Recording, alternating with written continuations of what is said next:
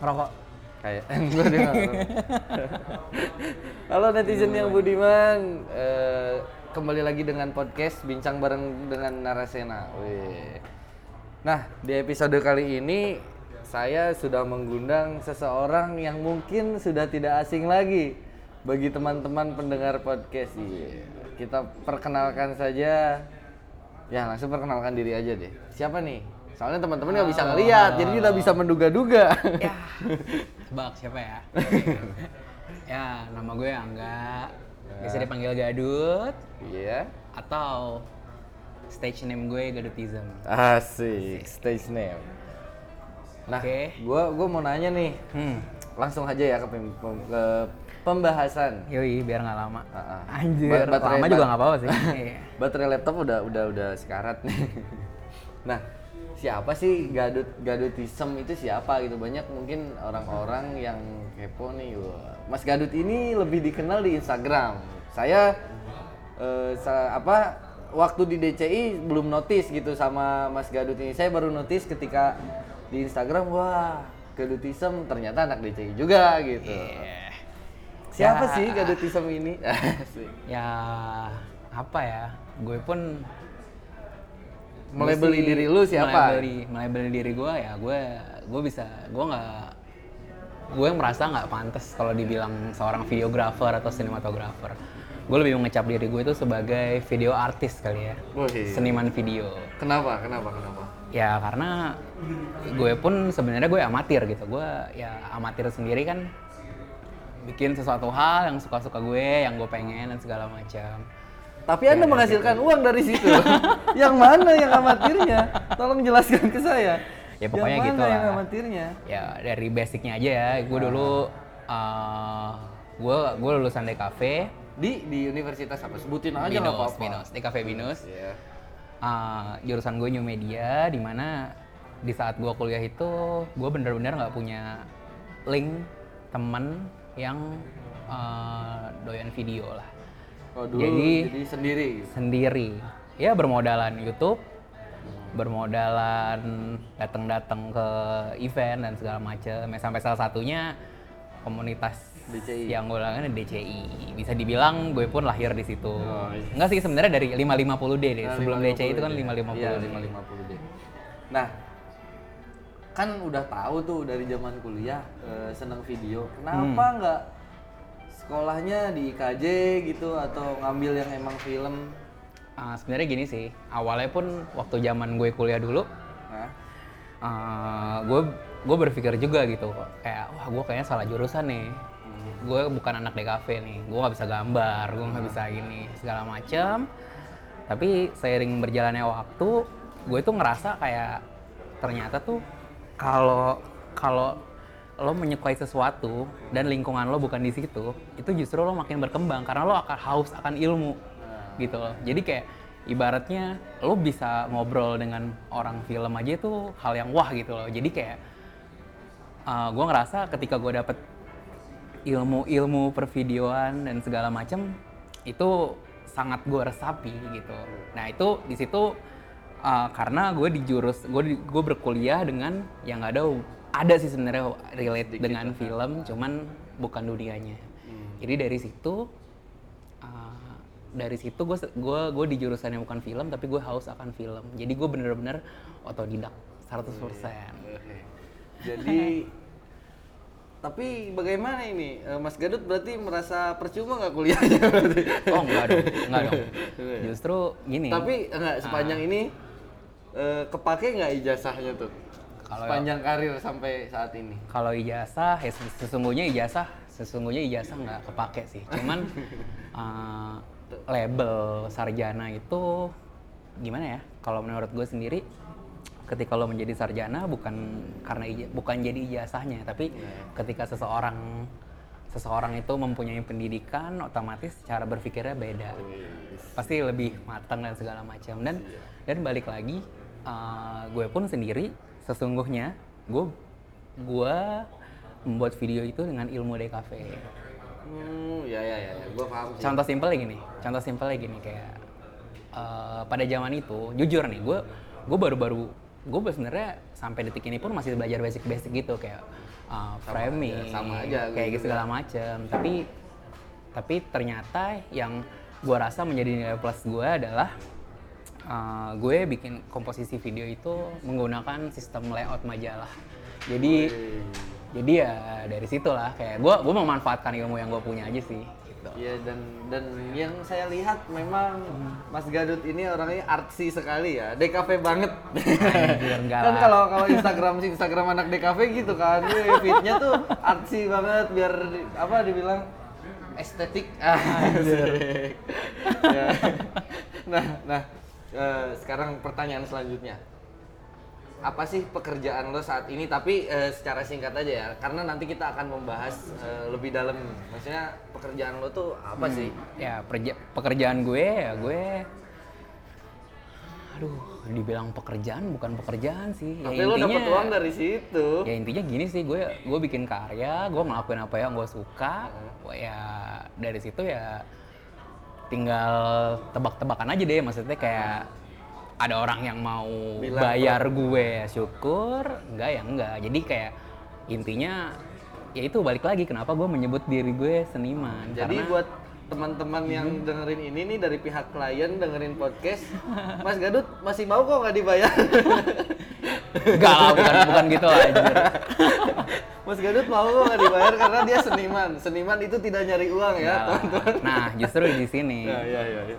perbedaannya eh, kita kita pun sebagai seniman udah harus berpikir layaknya seniman modern lah Iya di mana seniman juga butuh makan. yoi di mana eh, di mana lo berkarya tapi lo tetap harus mikirin strategi marketingnya target audiens dan segala macam. Ya itu kan ilmu-ilmu DKV yang gue punya ya. Jadi gue memanfaatkan ilmu itu untuk hidup. Asik. Nah, Jadi lo tuh berkarya tapi bukan cuma eh, menurut wah gue pengennya gini. Tapi lo melihat juga nih pasarnya gimana. Ya, lo tentu, lo lo sampai mikirin mungkin bukan hanya mengikuti pasar tapi mungkin lo selalu mencoba untuk menciptakan pasar. Hmm, benar-benar. Dan eh, yang gue lihat tuh eh, emang kalau oh, misalnya gue nih di DCI kayak lu tuh emang punya sesuatu yang orang lain gak punya gitu. Oke, misalnya kita eh, bekerja di dunia komersil, kita TVC ya udah gitu-gitu aja gitu. Kayak udah template syuting TVC itu seperti itu. Kayak lu tuh oke komersil tapi lu ada di sisi yang berbeda gitu kayak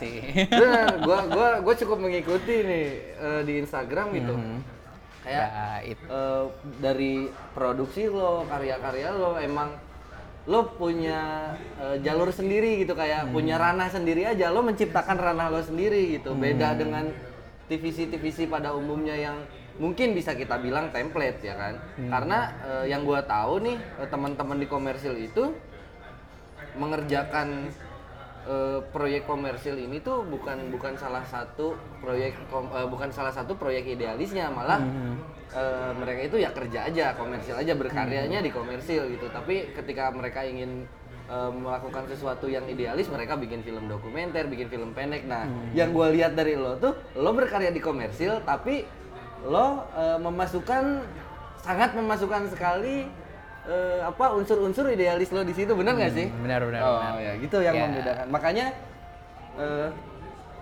mungkin itu salah satu yang eh, nggak mau dibilang lo profesional videographer Hmm, gitu. Karena kalau profesional 100% gimana klien kita harus ngikutin, bener nggak sih? Ya, ya, ya, ya. Tapi ya gimana ya? Cara kerja gue. Jadi kalau gue sendiri sih emang basicnya yang pertama ya itu. Gue orangnya emang idealis, nggak suka diatur. Ya, terus? Jadi gue muter otak kayak gimana caranya biar bisa gue eh, apa? Gue ngelakuin hal yang gue suka. Hmm. Tapi ini menjadikan apa sih eh, Poin plus. poin plus apa eh, apa sih untuk gue hidup lah gitu. Ya. Jadi eh, yang pertama ya itu gue gue ngelakuin gue bikin bikin video Eh, gini sih gini gini aja simpel ya simpel Eh, aduh ini live lagi ya, Iya. nggak ada pause pause nih. Iya, iya, iya. Bingung kan jadi ketahuan kalau lagi blank. Kita by the way lagi di Starbucks kalau ada ambience ambience suara-suara musik ya wajar saja lah. Nah, jadi apa? Gimana cara gue bekerja? Hmm. gue melihat di era sosial media ini, di mana ini ini tuh era memilih ya. Jadi semua orang bebas memilih mau sama siapa mau mau suka apa dan segala macam dan seterusnya. Jadi strategi yang gue pakai adalah gue bekerja uh, gue fokus dengan style gue di sosial media yaitu Instagram. Iya. Nah berangkat dari situ karena gue udah mem, apa gue merasa gue udah di gue ngelakuin hal yang gue suka nih, ya kan? Iya. Karena gue ngelakuin hal yang gue suka, otomatis di situ akan tercipta karakter. ya. Wih. Nah karakter karakter ini sendiri menurut gue apa eh, karakter itu nggak bisa dinilai dari segi teknis. Gitu kan. Ya. Jadi karakter itu lebih ke lebih ke apa ya? Lo menaruh menaruh hati, ya, menaruh asik. menaruh jiwa lo ke karya lo gitu. Jadi menurut gue sebuah karakter itu udah terlepas dari segi teknis. Iya sih. Ibaratnya gini sih. Jadi misalkan emang nih lo seseorang yang jujur sama diri lo sendiri untuk tahu apa yang lo suka Iya. meskipun teknis lo minim, tapi pasti tuh ada rasa ada rasa dari karya lo gitu yang kayak wah ini sena banget nih gitu. Misalkan kayak gitu kan. Nah, pasti seperti itu. Jadi gue berangkat dari situ awalnya gue bikin video tuh yang kayak emang ya udahlah gue mau berkarya doang mau happy happy aja gitu loh yang penting gue mau bikin berkarya yang gue mau nah ternyata di situ gue menemukan sebuah Klien-klien yang menawarkan emas gitu. Mas Gadut saya mau bikin video nih, bayarannya besar sekali loh. oh ya kebetulan. saya juga mencari itu kok. cari itu kok anjir tapi nggak juga sih gue pun gue pun eh, udah dua tahun belakangan ini memutuskan untuk ngerjain project yang gue suka aja Nah, yang Jadi, nggak sukanya bener-bener- nikasin ke gue aja. Kalau gue Boleh, komersil nggak pernah pilih-pilih kok. Yang penting jadi duit. Sebagai perantau di ibu kota ini Ya, cukup berat. cukup berat ya ya itu kan itulah seorang profesional emang seperti itu beda sama gue dong amatir Iya, Iya. iya, amatir tapi makanya banyak orang-orang yang selalu eh, apa salah persepsi tentang amatir dengan profesional. Wah lo profesional tapi lo nggak bisa bikin misalnya sebagus si Gadut. Karena kan sebenarnya eh, profesional atau amatir atau hobis itu bukan dinilai dari kemampuan teknisnya aja tapi bagaimana dia bekerja benar nggak sih? benar eh, Gadut udah bisa bikin film nih misalnya kayak sekelas Transformer tapi dia bikinnya bukan untuk kebut- eh, kepentingan orang lain dia bikin atas dasar yang dia inginkan dia Hmm. tidak mendapatkan uang dari eh, dari situ ya udah dia cuma amatir dan hobis walaupun Iya. udah jago banget dan dari- kebetulan dari amatir itu ada aja orang yang mau bayar titipan. Titipan.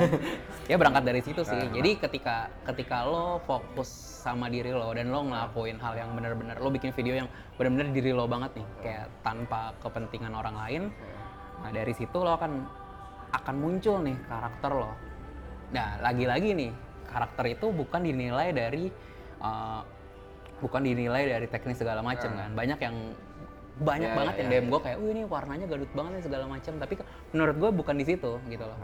Orang orang bisa gimana ya? Orang bisa mudah mempelajari teknis ya kayak itu butuh waktu segala macam. Tapi kalau menurut gue karakter karakter itu uh, setiap orang pasti punya masing-masing. Tinggal tinggal balik lagi. Nih orang mau mau beneran jadi dirinya sendiri atau mereka masih terinfluence orang lain gitu sih. tapi lo juga nyari referensi gitu nggak sih apa lo ah bodo amat pokoknya gua gimana gua aja lo tetap nyari referensi atau apa ada satu orang wah karakternya ini nih gitu yang bisa gua amati tiru dan enggak modifikasi gitu enggak Enggak sih. Gue justru dulu ya gue gue sempet jadi apa eh, sempet kayak gitulah kayak bergantungan dengan referensi. Tapi menurut gue ketika lo menyukai se- seseorang apa sih eh, suka banget nih kayak karya seseorang atau video tertentu, ketika lo menyukai itu secara nggak sadar eh, berpengaruh ke alam bawah sadar lo kalau lo menjadi menirukan dia gitu. Lo menjadi dia gitu. Nah sekarang contohnya simpel gini deh kayak misalkan nih lo lo adalah seorang yang diagung-agungkan ya kan Mas Narasena. Nah kayak gitu semua orang semua orang bisa membuat video seperti Narasena dengan teknis yang sama. Tapi orang itu nggak bisa menjadi seorang Narasena. Menurut gue gitu sih. tapi kalau kalau gua ya kalau Hmm. gua sih eh, selama ini ba- eh, referensi itu lebih ke kayak apa apa yang ingin mereka sampaikan. Misalnya mereka Hmm. eh, bikin film atau bikin video tentang A.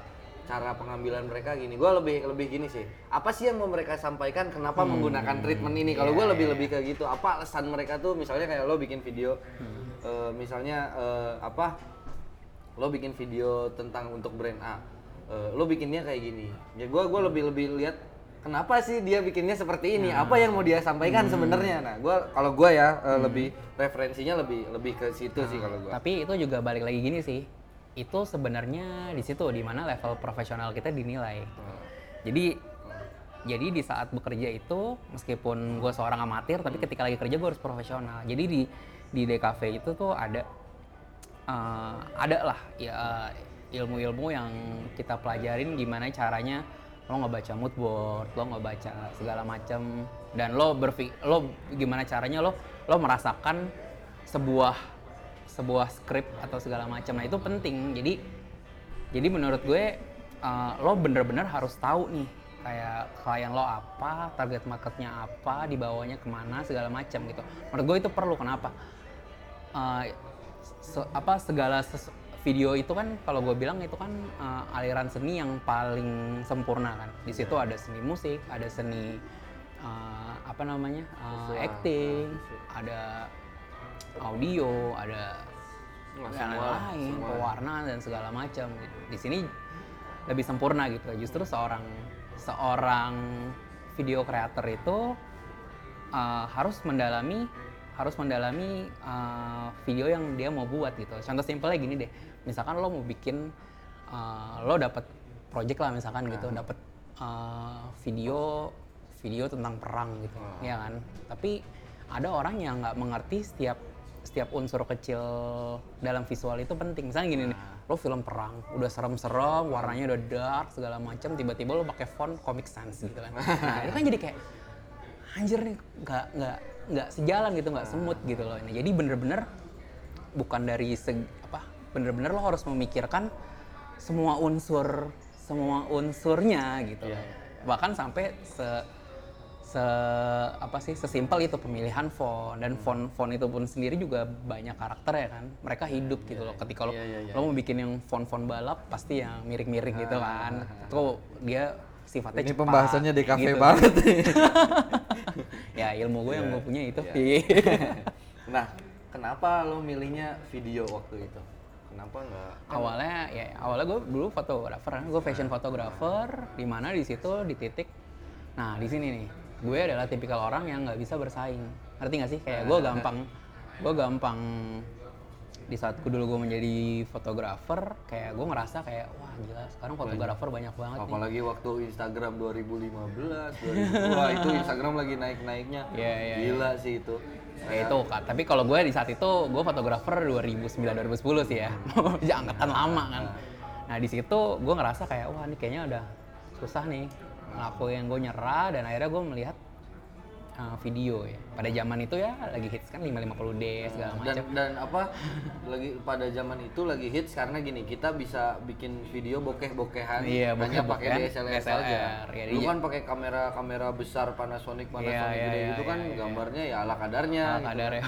kita bisa bikin looksnya kayak film nih, gambarnya bokeh cuma dengan DSLR. ya, full HD ya segala macam. Ya, dari situ di mana gue bekerja di industri fashion dan di situ gue melihat eh, kok belum apa sih sedikit banget nih malah hampir nggak ada nih fashion fashionan di sini. Awalnya pun video sangat tidak dihargai di fashion gitu. Bahkan orang mengeluarkan duit juga ah ngapain sih buat Lebih video? nggak penting buat jualan gitu. Karena tapi dulu- seiring berjalannya waktu ya alhamdulillah sekarang itu ternyata video itu sangat amat dibutuhkan gitu loh. Hmm. Malah Konten. sekarang eh, ya maksudnya yang satu eh, concernnya tuh malah di sosial media itu kan. Benar. Kalau dulu fashion lebih ke magazine, magazine, ya magazine, magazine magazine jualan pun juga ya penting foto lah katalog katalog katalog gitu Malah sekarang tuh yang dikedepankan adalah video dulu nih katalog belakangan. Yeah. Yang penting wah kita iklannya video dulu satu menit Instagram gitu. wah ini lagi Oke. azan ya. Oh, ya. enggak lagu-lagu aja nah, oh, udah kejawab kenapa tadi fashion video.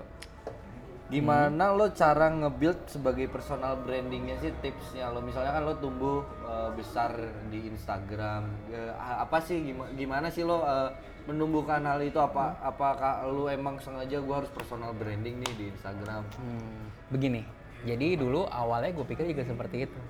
Gimana ya, gue gue pernah ada di fase ya namanya quarter life crisis ya. itu di mana ya umur-umur 20 sampai 23 lah itu di mana lo uh, pasti nih semua orang alamin di mana lo membandingkan diri lo sama orang lain. Itu Yes. pasti. kayak Pasti, pasti, Lo pasti. bisa lo bisa galau nangis-nangis malam-malam cuman karena cuman karena lo ngerasa kayak kalah dari seseorang dan segala macam. Nah, gue pernah ada di fase itu di mana gue berusaha menjadi uh, menjadi apa namanya?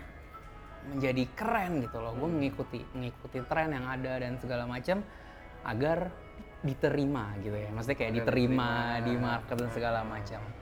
Gue dulu seperti itu. Emang kalau kalau lo lihat emang style gue sekarang jauh lah sama gue dulu sebelum sebelumnya yang Ya sama banget. ya gitulah juga. semua semua orang pasti mengalami fase itu. Semua orang pasti. Tapi ternyata dari situ, nah dari situ pun akhirnya kan karena gue mengikuti tren yang ada, di situ ada persaingan lagi. Tadi balik lagi, gue gue adalah tipikal orang yang uh, gampang uh, gimana ya, nggak nggak nggak bisa nggak nggak nggak bisa bersaing gitu. Nah dari situ akhirnya ya sempatlah ada masalah dengan diri gue sampai ada di titik kayak udah deh gue kayaknya nggak passion nih di video gue mau cabut aja nyari nyari kerjaan lain sampai akhirnya eh, oh ya waktu itu gue masih kerja di PH kan Eh, akhirnya gue ketemu nih sampai seseorang DOP namanya Arif dia biasa dipanggil Mbah Arif ya dia dia dia Oh, DOP. Oh iya, Arif. Arif Arif Mbah DOP film kan? DOP Iya, film yang ya waktu berewokan, itu. yang ya Oh, benar iya. Sekarang DOP di film. Instagram juga dia ceramah terus. Iya. Lo follow nggak Instagramnya? follow ya kan ceramah terus kan? Iya. si Oh, Arif Mbah ini ya di saat itu gue ketemu uh, ngobrol-ngobrol aja sih dia waktu itu baru lulus S3 filsafat wah serem ya serem banget. Iya, sama S3 filsafat. Nah, di situ kebetulan waktu itu gue terjebak terjebak hujan yang amat deras. Dengan kita beliau. dengan beliau kita habis reki dan segala macem dan akhirnya gue mengeluar lah unek-unek seseorang anak muda yang lagi kehilangan arah. Gue gue cerita lah ke dia dan tentang kayak gimana ya gue ngerasa video kayak gini. Gue sebenarnya eh, di situ gue pun cerita gitu. Gue sebenarnya suka banget nih style-style yang kayak Jepang-Jepangan cuman kayaknya style gue ini bakal nggak diterima deh sama sama dunia gitu. Maksudnya kayak apa sih eh, nggak keren gitu nggak cool nggak segala macem. Nah dari situ mbak Arif eh, si Arif Mbah cuman bilang satu kata sama gue yang itu 2013 dan sampai sekarang itu menjadi eh, menjadi motivasi utama gue di mana dia ngomong seperti ini. Nah, dia manggil gue kan kayak angga eh, kemarin waktu saya apa eh, eh nggak dia ngomong gini eh, Angga ingat ya eh, materi akan tunduk pada spirit. Dia cuma ngomong gitu doang tanpa menjelaskan yang lainnya. Gue jadi suruh mikir lagi tuh materi akan tunduk pada spirit dan segala macam nah akhirnya terus abis itu selanjutnya dia ngomong lagi kayak "Ah, kamu harus jujur dalam berkarya Eh, di luar di luar apa di luar kebutuhan uang dan segala macam gitu. Jadi kayak berkarya bener-bener untuk diri lo dan segala macam itu pasti materi akan ngikutin lo. Nah, materi itu salah satunya ya uang lah ya uang dan segala macam. Dari situ eh, akhirnya gue berpikir dong ah apa bener ya materi akan tunduk pada spirit. Eh, akhirnya sampai di satu titik ya di mana di situ gue galau banget kan ya gue nggak mau berhenti jadi videografer segala macam. Akhirnya gue akhirnya eh, nyoba nih kayak oke bodo amat gue mau bikin satu video yang gue banget menye bodo amat. Ya emang sejujurnya gue pun sering nonton drama-drama Jepang gitu. Gue bodo amat apa kata orang segala macam. Akhirnya gue bikin satu karya muncul itu. Ya ketika gue berpikir itu kan pasti lah ini ya buat teman-teman yang umurnya 20-an sampai 23, 24 gitu pasti kayak adalah pikiran yang kayak beberapa orang eh, beberapa temen lo mungkin kayak aduh gue pasti diomongin nih sama dia nih gue bikin gini gue pasti dikatain nih segala macam.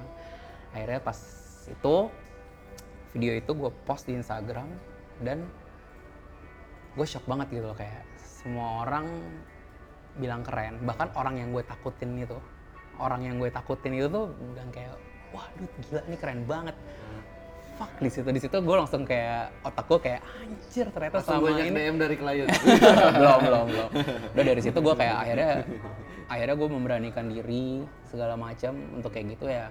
Meskipun ketika gue fase berubah style itu udah mulai banyak nih kayak orang-orang orang-orang penting yang follow gue yang mungkin emang nggak suka style gue unfollow mulai mulai mulai mulai mulai pada hilang. Serius? iyalah. Ya sosial media Sampai world lah ya. gitu. ya pastilah. Ada orang follow follow Instagram seseorang yang bagi yang menurut dia udah nggak keren pasti di unfollow lah ya itu sosial media dunia sosial media ya seperti itu ya udah dari situ akhirnya gue mulai jujur sama diri sendiri segala macem coba-coba sana sini sana situ gini-gini dan ternyata wow ya sudah Iya. sampai sekarang Dan mungkin itu perjalanan bagaimana Anda menciptakan pasar Anda sendiri gitu ya. Ya. Karena eh, ya lo menciptakan sesuatu yang baru sih walaupun eh, nggak 100% baru mungkin di, di dunia yang lain tuh ada. Cuma Ya. dalam konteks ini lo keluar dari apa yang biasanya terjadi di industri video. sebenarnya sebenarnya kalau ngomongin ada orang kan ya lo harus keluar dari comfort zone segala macam gitu ya. Tapi nyatanya yang gue lakuin adalah gue memperdalam comfort zone gitu. Jadi kayak uh, kadang tuh sebelum lo berpikir untuk keluar dari comfort zone lo lo bisa harusnya lebih melihat lebih, lebih dalam lagi nih comfort zone lo tuh seperti apa dan yang alhamdulillah mana sih kan, kan, kan comfort zone lo tuh yang mana gitu. Ya iya, yang mana gitu kayak lo lo benar-benar harus berkarya yang bener-bener ya lo gitu ya. Lo harus bisa cuek dan segala macam. Tapi balik lagi ya, uh, lo pun juga kalau menurut gue gini, lo berkarya kalau nggak ada pasarnya sama aja bohong gitu ya. Jadi lo harus mencari pasarnya, Atau kalau nggak menciptakan pasar. Nah, pekerjaan yang seru selama ini tuh bikin apa sih? Yang paling seru gitu dari sepanjang lo berkarir di dunia videografi ini, Hmm. bikin video apa yang paling seru dan kenapa itu bisa dianggap seru gitu? Waduh, semua video gue seru-seru nih. Iya. ya, Kayaknya cuma seru. gue aja yang gak seru. Ya, yang seru apa ya? Yang Ya, paling seru, yang siap. paling wah ini paling seru nih gitu. Bikin video ini nih paling seru. Hmm. Apa yang menjadi Oh, uniknya tuh oh, baru-baru ini sih ya jelas waktu gue waktu gue ah, bisa mendapatkan klien orang Jepang segala Oh, macam. ya, lu ya, kemarin-kemarin sering itu. ke Jepang ya? Ya. Gua nggak diajak nggak nggak butuh askem atau fokus puller gitu ya? Parah. Ya, seperti nah, itulah. oh jadi eh, sampai lo eh, apa? Wah ini mungkin kliennya, wah ini gila nih orang Indonesia syuting di Indonesia udah Jepang banget. Udah kita sampai mungkin mereka mengeliminasi vendor-vendor mereka videografer Jepang ngeberangkatin lo dari Jakarta gitu. Ya anjing, gila sih gila. Itu sebuah pencapaian banget. Tepuk tangan dia tepuk tangan. Gila sih sebuah pencapaian banget. Nah berarti lo udah sempet beberapa kali ke Jepang kan? Hmm, Hmm. dan itu produksinya fashion video juga fashion. Ada ada yang fashion, ada yang produk juga. Ada juga yang gak gue publish di Instagram kerjaan yang yang lebih ke arah internal buat project internal mereka lah. Jadi gue nggak bisa post itu ada Ka- juga. Kalau kalau budgetnya beda eh, berapa kali lipat lebih besar tuh sama klien Jepang sama klien Indonesia kalau boleh tahu. Berapa kali lipat lebih besar? Sebenarnya gimana ya? Mirip-mirip sih Mirip-mirip? sebenarnya. Eh, gimana ya? Lebih besar apa? Eh, eh, eh, ya bisa dibilang mirip sih ya. Mungkin dengan kalau di sini, kalau di sini project yang agak besar, budget project yang agak besar, di sana project biasa gitu lah. Oh iya iya. iya. Ya gitu. ya, ya ngerti ngerti ngerti ngerti. Nah, pekerjaan yang lo paling bosenin tuh apa sih? Oh jelas, yang pasti ketika uh, gue videoin yang yang klien nggak percaya sama gue gitu. Nah, Jadi emang selama ini kenapa kenapa gue membuat membuat video-video itu dengan diri gue sendiri ya dengan harapan orang yang mencari gue adalah orang yang butuh style gue untuk keperluannya gitu. Jadi ketika kadang kan macam-macam ya kayak tapi lo masih nerima brief tiba-tiba juga gitu- kok. gitu. Masih Kenapa? nerima brief juga Oh dong. pasti, itu wajib ya. Pasti ada PPM segala macam lah itu. Namanya kayak gitu. Nah justru ketika bekerja itu, gue pun sebenarnya gue pun sebenarnya nggak mm, nggak nggak boleh menjadi diri sendiri 100% ya. Di situ kan dinilai dengan keprofesionalitas kita kan. Jadi ya ya itu balik lagi gue baca gue baca briefnya gue balik mood boardnya apa yang mereka mau gimana dan gue berusaha dan gue berusaha menjadi bagian dari mereka apa yang mereka butuhkan. Nah dari situlah. Kenapa kenapa mungkin banyak juga yang bilang gue kayak wih Gadut videonya yang tadi lo bilang kan kenapa kerjaan ada yang sama segala macam. Nah lagi-lagi sih balik lagi. Kalau gue pribadi eh, ini bukan urusan teknis gitu loh tapi ini ya emang karena gue menjiwai bikin video aja gitu. Dan gue terlepas dari mungkin ya gue tipikal orang yang menomor dua kan teknis sih ya sebenarnya salah sih cuman eh, gimana ya kalau menurut gue ya itu Ya kalau pentingnya gini sih kalau gua gini.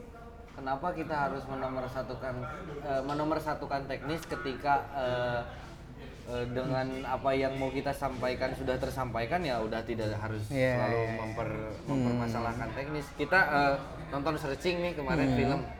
Kalau dari segi teknis kita Itu bisa kan bilang busuk banget. busuk banget, Tapi eh, pesan sutradara kepada penonton Dapet. itu udah sangat tersampaikan dan Iya. kita tidak ada yang mempermasalahkan tentang hal teknis ya benar teknis ya, benar-benar. Itu sih kalau kata gue ya. menurut gue kayak gitu sih justru menurut gue ketika ketika klien mempertanyakan tentang teknis kita Oh, lo kok nggak pakai lampu-lampu iya lo kok kamera lo kecil sih lo lo kok syuting sedikit orangnya nggak rame gitu kan. Misalkan kayak gitu kan.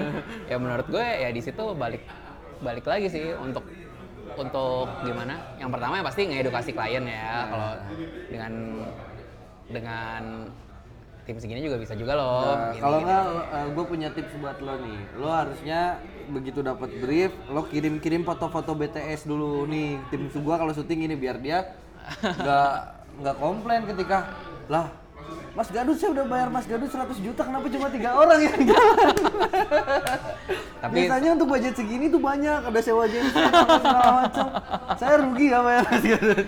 tapi ketika ketika ketika gini nih klien ya alhamdulillah untuk sekarang kan klien yang mencari gue mungkin Udah seputaran video beauty dan segala macam mereka nggak peduli teknis tapi mereka udah fokus ke hasil itu dan bahkan nggak jarang orang yang datang ke gue mas saya mau bikin video nih. Tau referensinya apa? Video gue sendiri.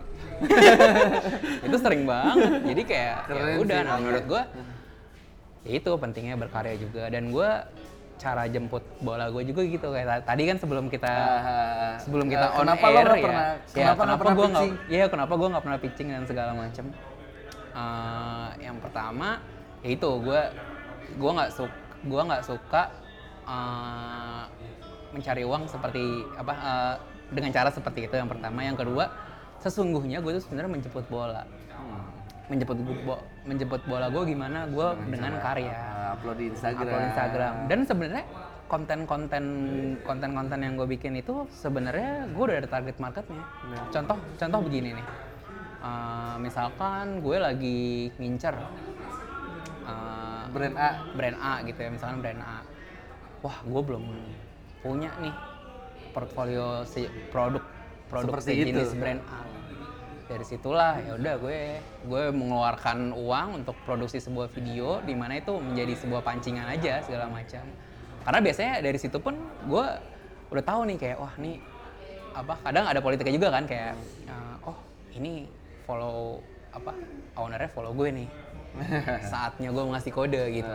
Sebenarnya sebenarnya di situ sih gue cara cara jemput bola gue sebenarnya seperti itu.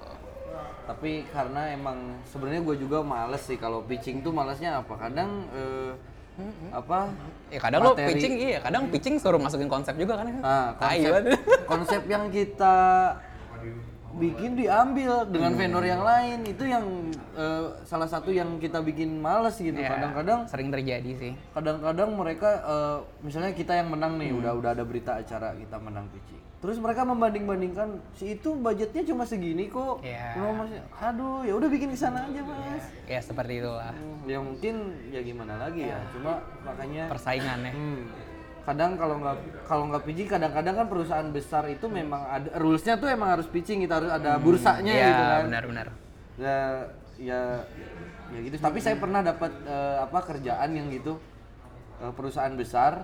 Hmm. mereka tuh cuma pokoknya mereka cuma bilang gini eh, pokoknya kita mau bikin video yang menggambarkan seperti ini. Dia mereka nggak ngasih referensi nggak ngasih brief. Yang menggambarkan eh, pokoknya mereka cuma ngasih eh, seperti ini gitu ya apa eh, mereka tulisin. Terserah teknisnya mau seperti apa gambarannya nah gue di situ seneng banget sih. Gue langsung ngasih quotation untuk produksi. Gue bilang videonya sekian menit eh, harganya sekian biaya produksinya sekian. Dan gue di situ senangnya kayak anjing gue bebas. Bebas gitu bener-bener bebas. Bebas banget ya. Eh, sampai waktu gua apa offline prison Hmm.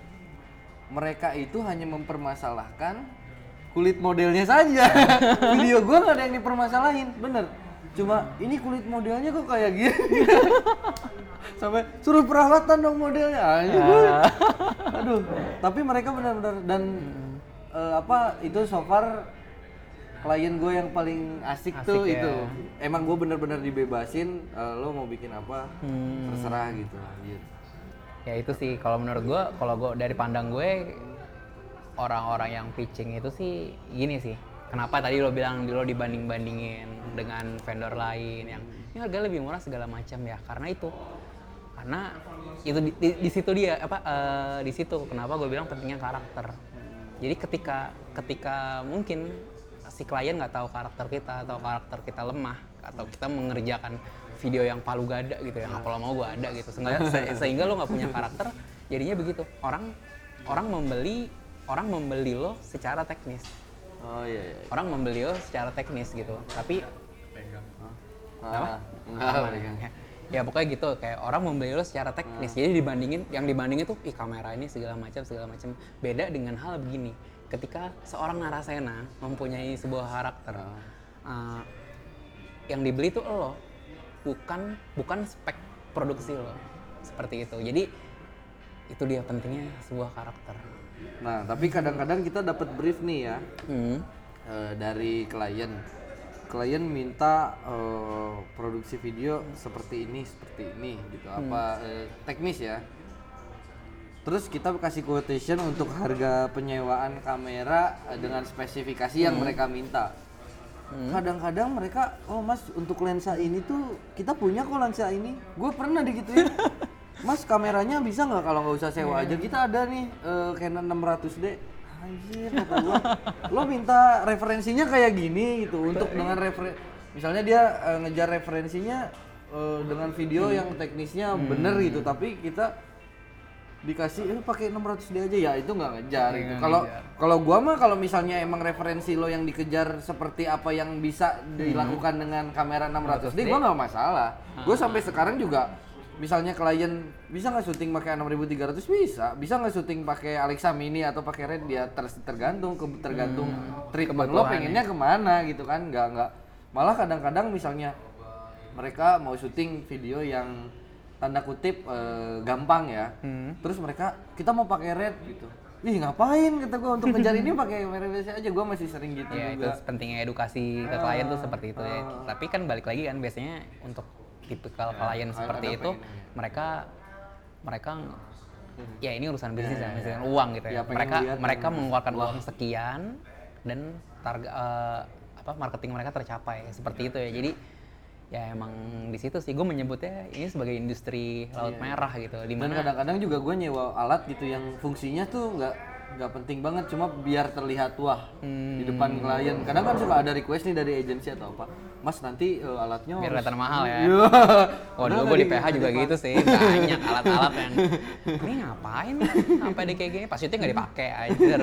Ya ada pentingnya sih, ya itu dia balik lagi politik bisnis dan segala macem gitu. Urusan kalau udah urusan bisnis udah susah sih. Iya, iya. Terus apa lagi nih? Lagi Eh, cara menemukan passion lo, lo dari tadi ini passion gue ini passion. Cara menemukannya tuh seperti apa sih? Karena eh, ini sesuatu hal yang tabu sih kalau, eh gue nggak passion nih kerja di sini, gue nggak passion. eh, nah itu tuh sebenarnya bukan gak passion kalau kata gue emang lo nggak menemukan passion lo aja gitu. nah cara untuk menemukannya menurut lo tuh gimana sih sebenarnya gini sih itu itu pun gue juga udah melewati proses itu ya di mana yang terpenting adalah mencoba jadi begini sih kalau gue dulu eh, caranya gue ngelakuin yang pertama tetap yang paling jadi hal yang terpenting adalah lo melakukan hal itu suka apa enggak? Itu dulu itu awal ya dari awal suka atau enggak? Oke suka lo lakuin.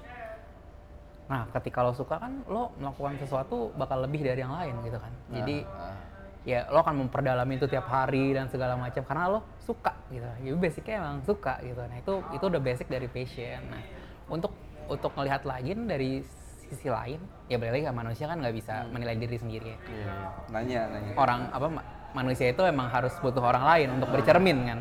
Nggak mungkin Iya, dia iya, bisa sadar dengan sendiri. Hahaha. ketika misalkan nih lo udah suka melakukan sesuatu hal ketika mulai banyak masukan dari apa eh, atau komen teman-teman atau komen eh, kalau teman kan biasanya kan kayak ah temen nih gitu kan. atau Eh, men- bagus jelek mereka bilang bagus, bagus, terus ya gitu kan temen kan iya kan. Makanya gue sebenarnya kesel kalau dipuji sama teman-teman bagus. Tai lu anjing. Ya nah seperti itu. Nah balik terus juga gimana dari orang yang nggak lo kenal bilang bagus atau enggak segala macam. Sampai di titik di mana orang bilang bagus tapi menurut lo biasa aja kayak lo nggak tahu nih ini bagusnya di mana tapi orang Hmm, bilang bagus gitu. Gue ngerasa kayak sampai lo ngerasa di titik kayak, eh, aduh sebenarnya video ini biasa aja sih. Kenapa sih orang-orang pada suka banget gitu? Nah, di situlah passion lo. Jadi ketika lo melakukan sesuatu, eh, lo nggak sadar, lo nggak sadar eh, karya lo itu bagus, tapi ternyata karya lo bagus gitu. Karena lo menaruh jiwa lo di situ. Nah, Seperti itu. tapi lo kalau misalnya produksi-produksi gitu lo eh, menempatkan diri sebagai apa sih? Maksudnya lo director kah atau DOP kah? Hmm. Atau lo kan eh, videographer ya, lo mungkin lo ngedit sendiri, lo Hmm. kalau grading sih, pas post, post production sendiri lah ya. Terus produksi sendiri. Nah, lo menempatkan diri nih kalau lagi di lokasi, apakah lo pernah atau sering kali bekerja bareng director atau lo biasanya ah gue mampu kok gue ngedirect gue nge-shoot sendiri gimana sih Nah itu balik lagi ya. Kenapa gue mengecap diri gue sebagai seniman? Yang pertama eh, kejelekan ini sebenarnya ini ini faktor kejelekan sih yang kalian harus apa sih hindari sih. Yang pertama gue eh, gue susah agak susah percaya dengan orang. Dari situlah gue awalnya sebenarnya basic basic gue tuh apa ya? Kayak gue tuh sebenarnya lebih suka ngedirect sih. Hmm. karena gue nggak ketemu orang karena gue ketemu nggak ketemu orang yang shootnya sesuai yang gue mau akhirnya gue belajar ke shoot sendiri. Habis habis setelah nge-shoot gue nggak dapet editing yang apa yang gue mau gue belajar edit sendiri. Jadi kalau untuk produksi sekarang bisa dibilang eh, ranah pekerjaan gue itu justru di One di, man band lah ya. di Nggak. Eh, lahan kerjaan gue itu justru di menengah gitu ya untuk lokal brand dan segala macam. Gue fokusnya di situ kan. Ya tapi eh, apa maksudnya emang segala sesuatunya dikerjain sendiri. ya Tapi eh, sih. sering nggak atau pernah beberapa kali nggak kalau misalnya eh, Mas Gadut, saya mau bikin film, eh bikin video seperti ini, tapi eh, kita itu eh, post productionnya biasanya di mana nih gitu. Hmm. Kan- kan biasanya kadang-kadang ada PH atau klien tuh yang udah emang harus di satu tempat tuh post pro-nya gitu. Eh, lo sering sering eh, Hmm. Nggak. nggak pernah banget. hampir nggak pernah karena gue gue pun gitu banyak banget orang yang kayak nawarin gue editing gue nggak mau karena gue gue pun hanya hanya hanya nge-shoot apa gimana ya Lu hanya nge-shoot- hanya ngedit kerjaan yang gue shoot sendiri dan Hanya hanya nge-shoot kerjaan. kerjaan. yang gue edit sendiri gitu ngerti gak sih jadi kayak nah di situ sih gue, gue pun sampai detik ini masih belajar gimana caranya eh, eh, gimana ya mem- mempercayai orang gitu loh kayak ini. Karena karena level level apa namanya level kemauan gue itu udah di level yang egonya tinggi banget gitu itu sebenarnya bahaya sih. Gue sekarang lagi berusaha menurunkan ego itu sih. Sebenarnya karena ego ini sih gue jadi nggak berkembang gitu. Karena segala sesuatunya gue berharap gue ngerjain sendiri gitu. Bahkan sampai di titik kayak gue berharap kerjain sendiri gitu. Jadi kayak gue gue pengen kerjaan yang gue nge-shoot sendiri gue ngedirect sendiri gue ngedit sendiri gitu. Untuk untuk urusan brief nggak apa-apa. Emang itu pasti dari klien kan. Tapi itu gue kelola dengan style gue sendiri seperti itu. Berarti kalau misalnya ngasih quotation nggak ada budget director apa tetap director Angga DOP Gadutism terus eh, editor Angga Gadut lo gimana? Berarti lo emang paket aja pokoknya gua tuh gua nge-shoot, gua ngedit pokoknya. ya pokoknya ya seperti seperti itulah itulah ya itu juga balik lagi sih sebenarnya kenapa gue tadi di awal di awal podcast ini sendiri gue bilang gue gue agak malu kalau disebut seorang videografer atau sinematografer atau orang film dan segala macam karena cara bekerja gue nggak seperti itu gitu ibaratnya gini nih sih gue berpikir kayak Lu punya kayak gue seorang sendiri. fotografer gue seorang fotografer tapi video udah gitu aja sih ngerti gak sih Dan lo punya workflow lo sendiri lah. ya kayaknya. gue punya workflow sendiri Kadang segala mungkin ada klien-klien yang baru pertama kali pertama kali kerja sama lo kaget juga kayaknya mungkin sangka, disangka lo punya tim yang biasanya seperti ini seperti ini cara Ah, kerja. ya gitu juga sih. Eh, tapi ada juga sih kerjaan-kerjaan yang emang kebetulan budgetnya besar sekali dan Ajak gua dong. gua soalnya belum pernah menemukan orang yang budgetnya gede nih. Pasti ngomongnya, aduh budgetnya kecil nih mas. gua baru menemukan Mas Gadut ngomong budgetnya besar sekali. ya Ajak tapi saya, ya, tapi di situ pun di situ pun gue juga tahu batasan batasan kerjaan gue karena waktu itu emang durasi videonya sampai setengah jam gitu kan yang nggak mungkin gue ngedit sendiri meninggal gue kan jadi emang kalau untuk sendiri itu sendiri gue emang selalu nge-edukasi klien gue kalau lo mau bikin video sama gue Hmm. eh, gue saranin kan Hah? biasanya biasanya kan bukan Eh, bentar deh. Kok ada yang mati ya? Oh, bentar nih. eh mic-nya Mas Gadut mati. Kita ganti baterai dulu ya. serius aja Nah, tunggu biarin aja nih. Nanti teman-teman pasti eh, apa? Nungguin. ini mati nih Eh, bentar deh. Eh, tas dong, sorry dong. Bentar ya. Tunggu satu menit doang, satu menit, satu menit. Ya Nggak boleh, nanti ribet lagi saya. Enggak yang ini nih eh, receivernya. Aduh, bentar ya. Tadi sampai mana kita? Oh, yang budget besar. Oh, yang setengah jam ya. Bentar. Maaf ya teman-teman. gimana ini Nah, udah udah nyala lagi. Udah ya? Udah, oke. Aman. Yuk. Oke, balik lagi. Iya. Apa tadi pertanyaan lo terakhir Eh, yang ya dari tadi kita putus eh, ngomongnya? 30 menit pokoknya. Ya, 30 dari menit 30 video. menit. Nah, 30 menit video itu ya gue nggak mungkin ngerjain sendiri. Jadinya gue mengedukasi klien gue. Ya emang banyak kerjaan gue kan emang lebih ke short clip, short clip Hmm. gitu kan, kayak satu menit. Karena emang kebutuhan ads segala macam 30 detik, satu menit. Nah, dari situ kalau untuk durasi sependek itu gue masih kerjain sendiri sih gitu loh. Dan so far sekarang pun gue juga hanya Pantesan banyak mengerjakan uangnya ya. mengerjakan video pendek.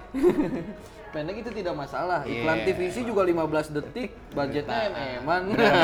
Ya itu dia balik lagi sih. Durasi selalu bu- gini, dur- bener kita mau ngasih tahu juga nih buat teman-teman atau klien, durasi itu bukan salah bukan satu-satunya eh, apa aspek yang Benar, menjadikan benar, membuat benar, video benar. itu mahal.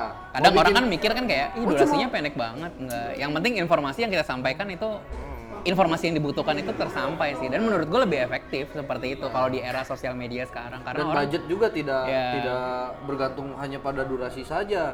Kita mau bikin video 3 detik, 10 detik, nyewa alat tetap sehari. Iya, nyewa pekerja tetap benar, sehari. benar. Hati-hati loh ini klien-kliennya. Cuma satu menit kok. Buset, satu menit juga kalau lokasinya banyak tetap ya Iya. kan. Ya kalau satu menit konsepnya cuma ngobrol doang itu ya oke lah ya. Iya. Tapi kan yang lo mau treatmentnya banyak. Iya. Makanya mereka sudah suka tidak mengerti tentang hal itu. Nah, tips dong buat yang baru-baru masuk dan sedang hangat-hangatnya nih di dunia videografi. Kalau tips dari gue udah lah lu nggak usah pada belajar video lah, ngapain? Nanti kita makin banyak Ngapain? saingannya. Iya ya. nih. Nggak usah ngeganggu-ganggu rada- ranah-ranah industri orang. Udah lo kalian belajar aja kuliah yang benar, kuliah ekonomi gitu Iya. ya. Jadi Nggak usah, nggak usah mau PNS, bikin ya. video. "Hah, Jadi, PNS, gajinya gede. Gajinya gede, lo sakit di cover. Pensiunannya terus sampai mati udah mati juga anak-anak lo nanti dapat pensiunan nggak usah videografer videografer lah pusing udah nggak usah berhenti aja besok ya belajar video nggak usah follow follow kita kita kalau yang mau belajar khusus klien Iya, aja iya, ya iya. Anjir gitu ya. nanti kalau tanya oh kan saya mau bisa bikin video bang kalian kalau mau bikin video tinggal calling kita aja. Iya benar. Gampang, nggak usah belajar belajar. Bisa diatur lah masalah itu. Tipsnya apa? Tipsnya, Tipsnya apa? Tips ya untuk untuk para pemula ya. Nah. Ya menurut gue yang pasti yang pertama yang nomor satu gue sampaikan sebelum lo jago video adalah eh, attitude nomor satu. Lo harus belajar tentang attitude, gimana cara cara menjadi seseorang yang baik dan segala macam. Karena jujur jujur banget nih di sosial media ini banyak banget nih orang yang mendadak tenar dan menurut gue sifatnya kurang ajar gitu. Maksudnya Ya, ya, kayak ya, dia merasa wah gue udah udah jago nih. Kayak lo jadi Semua ya jadi tinggi lah gitu. Loh Da- dagu lo jadi tinggi banget gitu. Enggak sih sebenarnya menurut gue justru attitude itu nomor satu. Karena begini nih ketika du- industri ini tuh kecil banget. S- sampai nama eh, nama lo tercoreng gara-gara apa ya contohnya misalkan kayak lo hilang lo susah dikontak lo s- gimana sombong lah segala macam itu bakal nyebar dengan gampangnya gitu dan secara nggak sadar itu pun bisa sampai ke telinga-telinga calon kal- eh, calon klien kalian gitu Dan jadi klien tuh eh, apa? Misalnya nggak bikin video lagi ke kalian bukan karena teknis aja karena oh, Hmm. emang bagus nih misalnya kerjanya sama si A tapi saya nggak suka attitude-nya jadi Benar. lebih baik dia pindah ke si B walaupun lebih mahal dan nggak lebih Iya. bagus gitu. tapi attitude-nya baik. Iya bener, Baik. attitude itu nomor satu. Bahkan di di sini pun banyak orang yang kalau misalkan eh, utama lo adalah uang ya, banyak orang yang mendapatkan proyek-proyek besar hanya karena dia baik, karena baik dia punya link yang dipakai. Karena gini, menurut gua klien itu kerja pasti gimana ya? eh, klien itu mencari orang yang, ih kayak pasti ada di alam bawah sadar mereka kayak ih sama dia aja nih seru nih enak gitu ya enak diajak komunikasi dan segala macam itu menjadi nilai pertama. Kedua baru wah karyanya dia bagus nih gitu.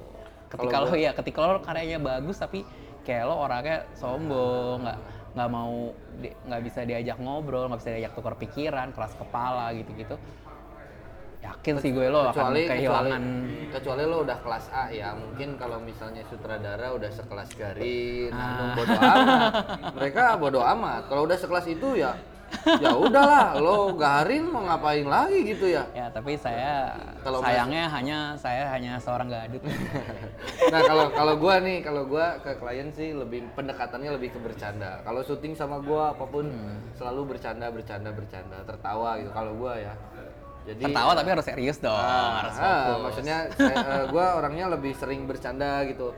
Kalau misalnya lagi syuting, pokoknya fun gitu. Kalau gue selalu ada ada sesi bercanda ketawa-ketawa. Kecuali kalau gue misalnya callingan terus jadi kru, eh, ternyata direkturnya, DOP-nya, produsernya orang-orang lama, saya nggak berani bersuara.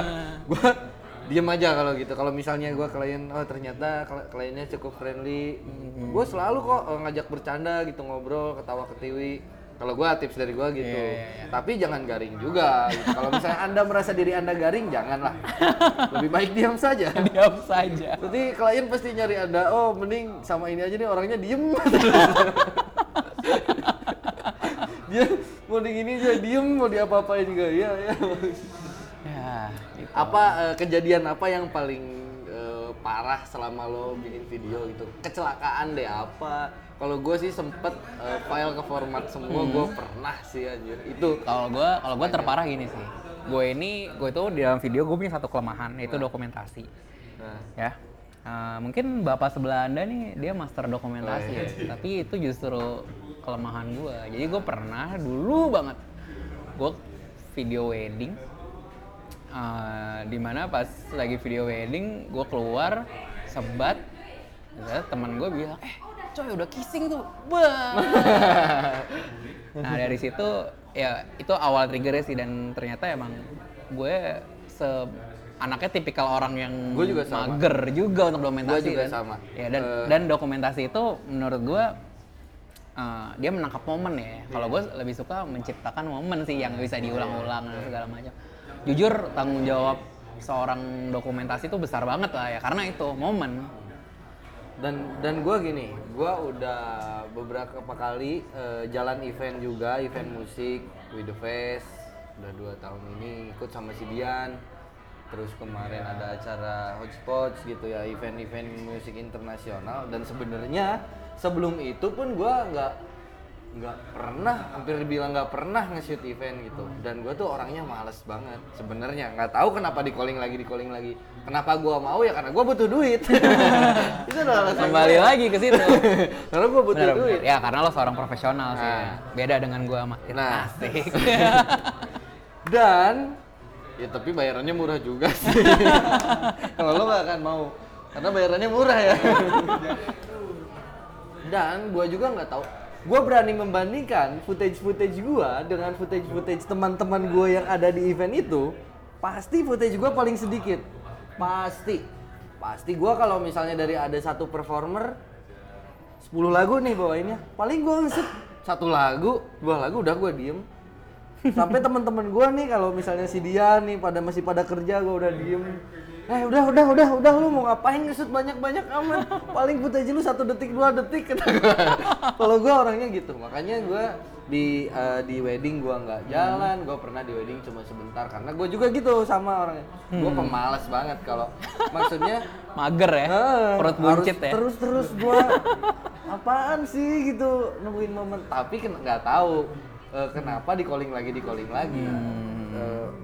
Tapi ya emang gitu sih gua eh, paling sedikit paling jarang eh, kalau misalnya event pokoknya gua tuh sedikit banget lah eh, apa Hmm. kalau dibandingin orang lain yang kayak ngesut aja Hmm. sepanjang hari gitu. Kalau gua nggak gua karena orangnya ya biasanya ah udah ah ah udah Iya, ah. iya, iya. Ya, Cukup ya, menurut gua cukup ya cukup. Mam, sebenarnya Ya, sekarang sendiri udah udah pengen udah udah pengen mutusin wah udah nggak mau lagi gua event nih tapi kadang-kadang begitu dapet tawaran event aduh duh itu itu sih gitu sih. Nah itu gue mau gue mau balik lagi nih kayak throwback lagi kayak tadi lo mencara cara gimana lo mencari passion ya. Hmm. Nah ini salah satu juga nih gimana lo trial and error lo mencoba Oh, iya, iya. segala macem dan lo pasti di situ bakal muncul nih kayak bakal makin mengkerucut, mengkerucut gitu kayak gue kayak gue nggak suka dokumentasi gue nggak hmm. gue gua nggak akan ngambil dokumentasi karena kelemahan gue di situ itu wedding ya wah gue gue takjub sih ngeliat ngeliat Oh, iya, fotografer-fotografer yang bisa dokumentasi.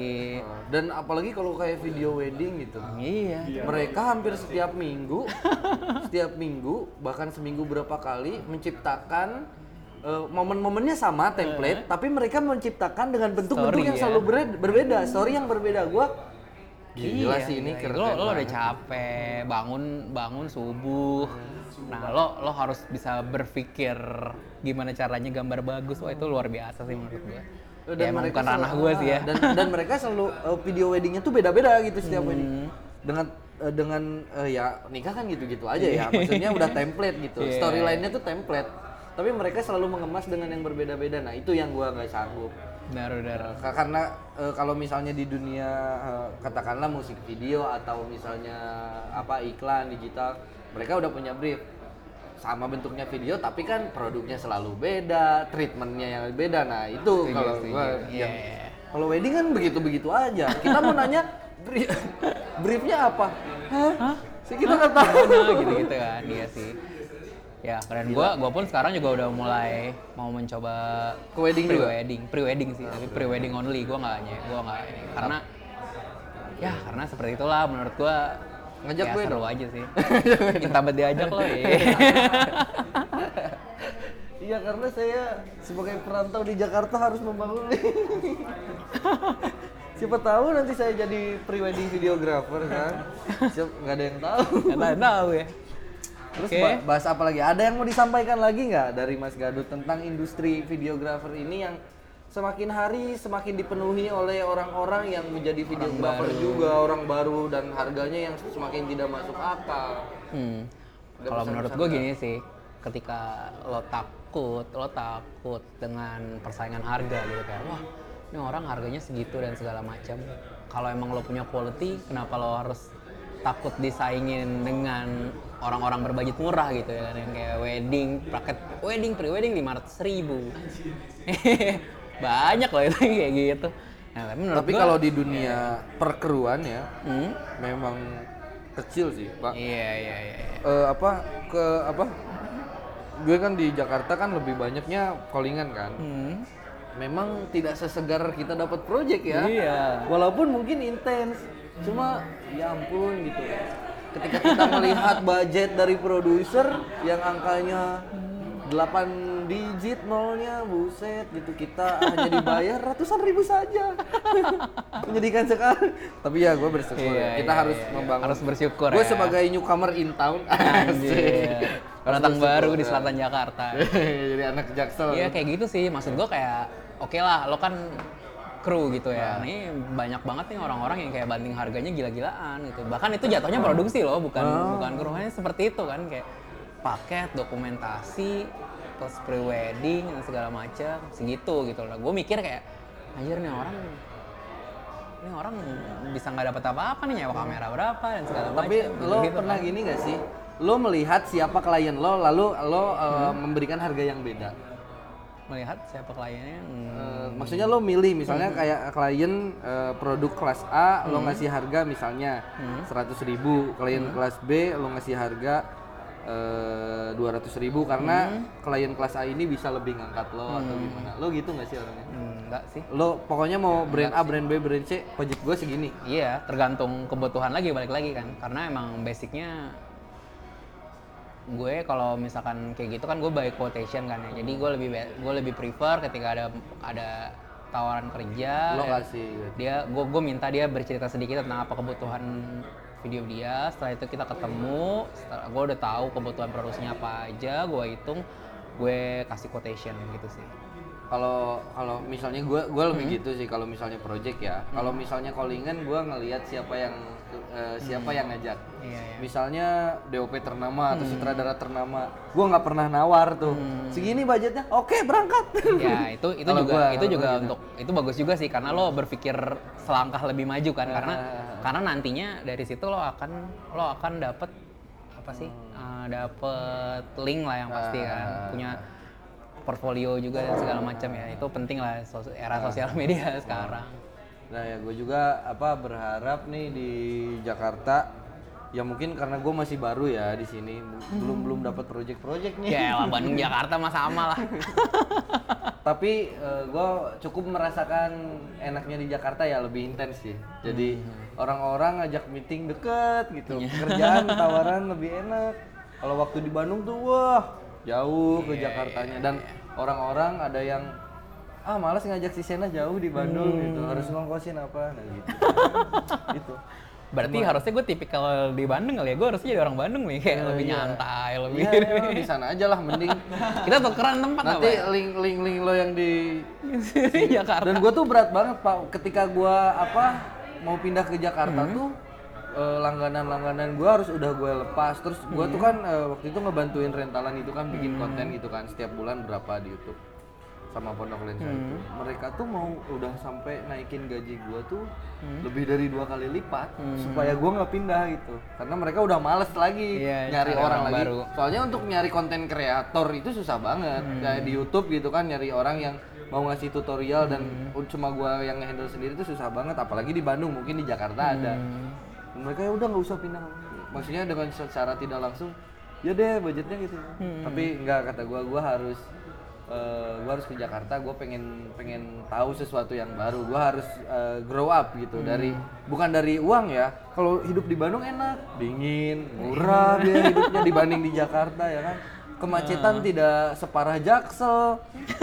Cuma ya balik lagi gitu. Saya mau ingin mendalami passion saya gitu. Benar benar, benar, benar. Seperti itulah. Ya, tepuk tangan tapi kalau kalau kalau gue pribadi sih gimana ya gue justru melihat uh, justru harusnya begini nih untuk pendengar-pendengar yang di luar Jakarta ya jangan selalu justru pindah ke Jakarta sih. sebenarnya. jangan selalu pindah ke Jakarta kenapa karena menurut gue akan lebih bagus gimana caranya lo memajukan kota lo gitu Nah. lo menjadi lokal heroes di sana Tapi- menurutku kayak gitu karena di Jakarta ini udah ibaratnya uh, persaingan sangat besar sekali harus gitu siap kan. segalanya. Iya, di sini di sini nggak gimana ya?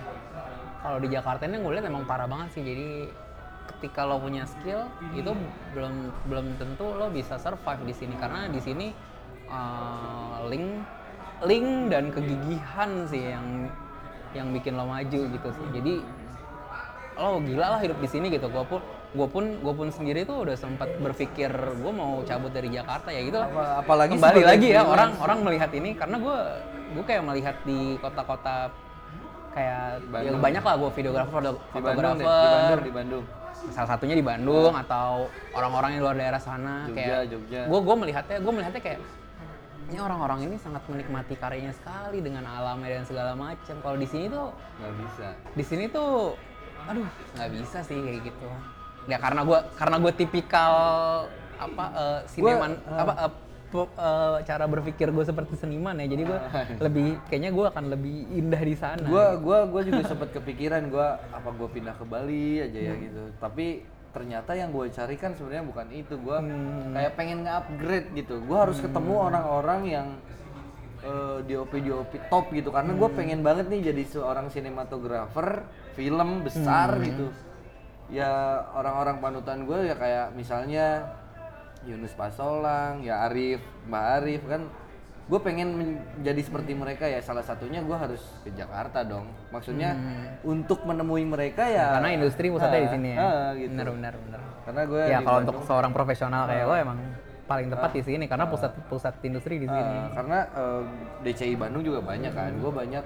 Dan di Bandung tuh untuk produksi TVC itu jarang banget. Di Bandung tuh jarang banget.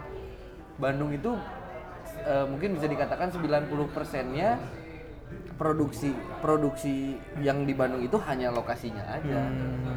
Eh, apa? Tetap eh, apa SDM-nya semuanya SDM-nya dari Jakarta. Iya ya seperti itu ya. Bandung itu sekarang gini deh pre-wedding di Bandung SDM tuh Jakarta. Pengantin pengantin Jakarta. Anjir iya gue banyak kerjaan ke Bandung.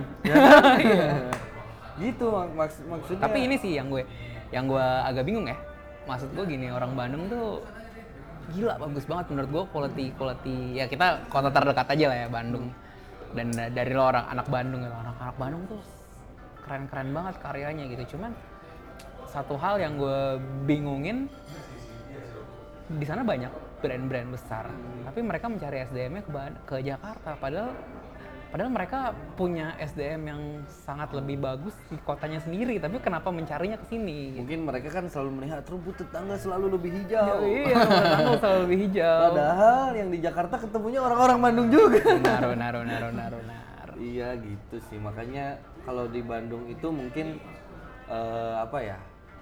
Bandung kalau misalnya di dunia perfilman ya yang saya lihat eh, apa gua kan eh, apa kuliah film mungkin eh, selain Jakarta Jogja adalah kota yang mungkin bisa dibilang tanda kutip lebih sukses Hmm. dibandingkan Bandung dari dari segi perfilman ya. Nah, Bandung tuh masih ada di bawah-bawah Jogja. Orang-orangnya sekarang udah mulai lebih kritis lagi. Kan kalau Iya, orang-orang iya, Jogja lo lo lihat deh. eh, semua sekarang orang-orang besar dengan film-film idealisnya tuh timbul di Jogja gitu. Iya, Orang-orang industri yang eh, jiwanya keren-keren tuh timbul dari Jogja. Nah, Bandung tuh sekarang udah mengikuti ke situ. Forum-forum filmnya udah mulai kritis. Udah mulai kelihatan ya. Nah, gitu. Cuma untuk komersil balik lagi ya masih Sini amat ya. sangat jauh gitu. Ya, seperti itulah industri. Ya, kalau saran dari gue sih, Gak usah belajar video, udah Ah. Usah biar belajar kita aja. Biar kita saja. Kalian diam saja di rumah, belajar ekonomi sudah. belajar bisnis, entrepreneur. Nah, udah gak usah video-video. Jualan lah. online, Jadi iya. klien aja, kalian jadi klien aja. Nah, benar-benar. Gak gak ini gitu, nggak iri ngelihat Nadiem Makarim gitu ya kayak punya Gojek gak usah belajar belajar video. Jadi orang miskin belajar video. Mending jadi pengusaha, punya Tokopedia gitu kan. Wah, benar, benar, benar. Anjir. udah ya udah Oke. gitu aja biar nggak terlalu lama ya. Iya, Ini udah berapa lama nih kita Nggak nih? nih udah temponya ini udah 2056 bar nih. Anjir. Satu bar itu berapa detik ya dengan tempo 120? Kenapa kita gua tahu? saya bukan DJ, saya bukan bukan musik Oke. produser nih. Ya udahlah. Oke, pesan terakhir gue kali ya. Ya, pesan terakhir. Boleh. Ah, boleh. Ah, gini sih, kayak untuk semuanya ya, mungkin dengar bukan videografer atau segala macem. Eh, atau terutama untuk orang-orang yang kayak ya itu tadi gue bilang lagi lagi di quarter life crisis anak-anak muda ini satu kata buat kalian eh, rumput tetangga memang lebih hijau tapi jangan lupa kalian rumput tetangga seseorang juga Iya, ngerti kan? Iya, iya. Ya, Jadi eh, syukurin apa yang lo punya, perdalam apa yang lo suka jadilah diri lo sendiri Wih, Jangan peduli apa kata orang. Asik. Selimut tetangga. Oke, terima kasih semuanya. Sampai jumpa Oke. di episode berikutnya. Di episode berikutnya saya akan membahas tentang haruskah kita kuliah film. Wih. anjir Ya udahlah. harus nggak ya Ya begitulah pokoknya. Nanti kita bahas di podcast selanjutnya. Bye. bye